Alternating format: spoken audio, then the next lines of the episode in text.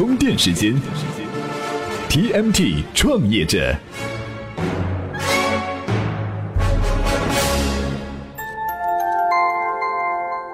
专属于创业者的行动智慧和商业参考。各位好，欢迎收听 TMT 创业者频道。今天呢，和大家聊一聊组建这个创业团队的话题哈。前两天，一位创业者给我们留言说。哎，你们知道四幺五原则吗？想了解一下搭建创业团队这方面的事情。这一问呢，可把我们问着了。这传说中的四幺五，我们确实不知道。搜集了相关的资料一看，原来这个四幺五原则可是鼎鼎大名。据说啊，是创业团队的黄金比例，是说创始团队不要超过四个人，中间有个人啊一定是老大，而且啊这个人的股份必须超过百分之五十，否则团队迟早散伙。那。这个说法有没有道理呢？不按这个原则来，团队就会散伙，有这么玄乎吗？今天我们就来聊一聊这个四幺五原则。不少人认为啊，四幺五确实是一种高效协作的方式。首先说其中的四哈，它是说创始团队不超过四个人，最好三个人，产品、技术和市场各一个人就可以组成互联网团队的基本结构，也可以适当增加一个技术或者市场人员，四个人足以做出原型产品进行市场验证。这人数如果超过了五个哈，人力沟通成本和管理成本都会上升。团队中可能有部分人员职能重叠，造成了资源浪费。同时啊，人越多，开会也越麻烦，可能都没时间阐述自己的想法。再来说说四幺五原则当中的一，它是说初创团队可以实行民主决策，但一定啊有一个人来做最终的决定。依据是在创业公司中，尤其是互联网行业的创业公司哈，一个错误的决定比没有决定要好得多，因为。创业本身就是充满了不确定性，是一个不断尝试的过程，会产生很多很多错误的决定。一个错误的决定，至少是证明了某条路是走不通的，下次遇到就可以避免上当。没有决定，只能是让团队越来越迷茫，士气越来越低落。最后，我们再来说说四幺五原则当中的五，是说啊，团队里最重要的人要占百分之五十以上的股份。股权决定了话语权，也决定了责任的大小。过半的股权才有拍板决策的底气。如果是平均分配的话，做决定的人的话语权会逐渐降低，执行的动力会逐渐减弱。需要注意的是，哈，股权中需要预留一部分来做期权池，每半年或者每一年从期权池当中取出一部分来分配给员工，对团队是起到激励的作用。当然，四幺五原则是按照从小从简的方式来组建低成本团队的一种方法。如果各种资源都不缺乏，可以适当的扩大团队的规模。这听起来啊，四幺五原则似乎很厉害。那有没有例外呢？接下来的节目呢，我们就会聊到反面的例外情况。先进入今天的充电语录，我们来听听天使投资人薛蛮子对创业团队有哪些建议。充电语录。我反复的认为，创业这个事儿一定要想清楚，事先花九百分之九十的时间去想这个项目来龙去脉。我为什么和其他的十三亿人口相比，我薛蛮子某人为什么能做，而任何十三亿人都不能做这个事儿？这个事儿你想清楚，我觉得非常重要。就是你有什么核心竞争力？这创业者啊，的确是要先想好干什么，有几成把握干成这件事儿，接下来才好操心搭建团队的事儿。那接下来呢，我们就来看看组建团队的四幺五原则，哎，都有哪些反面的例外？创业呢是门千差万别的生意，很难有四海皆准的道理。四幺五原则可能只是一个行之有效的经验，对于某些团队来说是适用的，但是千万不能把它当成真理。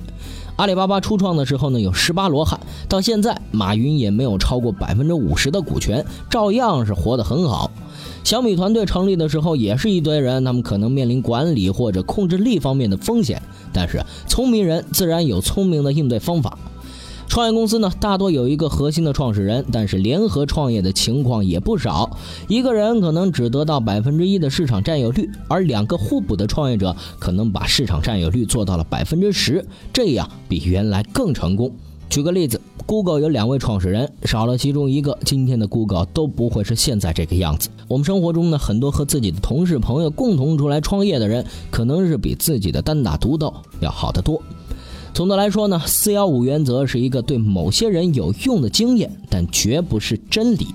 但是啊，人们非常愿意听见这种貌似总结的很精辟的东西，好像很有道理。但是它可能是真材实料，也可能是草包。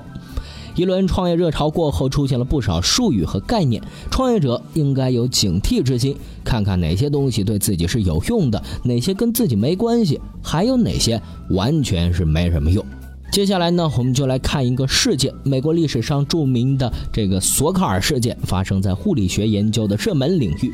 这起事件啊，或许能给创业者一个启示：对待网络上永远看不完的似乎有道理的创业理论，应该持怎样的态度？充电语录：索卡尔事件。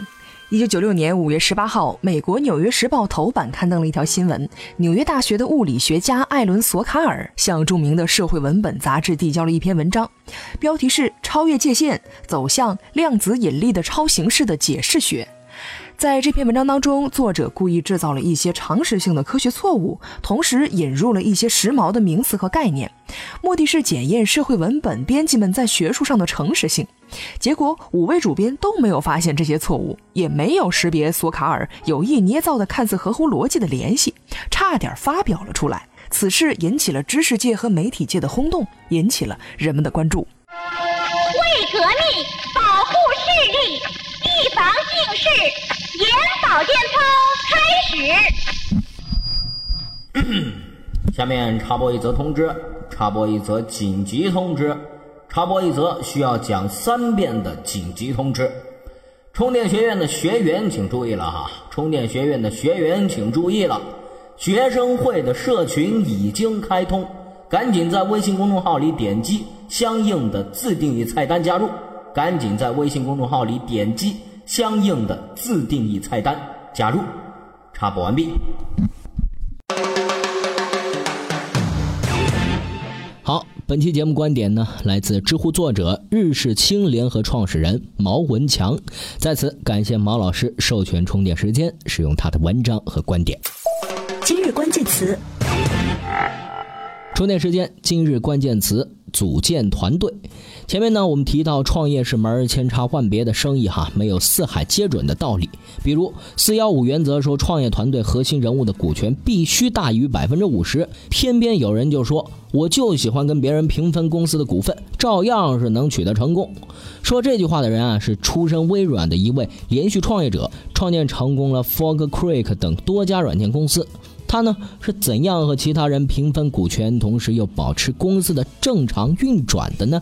今天您在充电时间微信公众号回复“组建团队”四个字，就可以找到我们准备的文章了。本期节目由库里企划编辑，Loud News 老彭监制。感谢您的收听，我们下期再见。原力，原力，原力。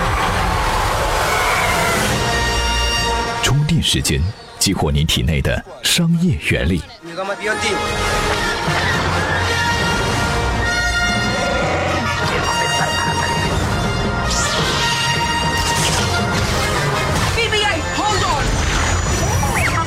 充电时间，激活你体内的商业原力。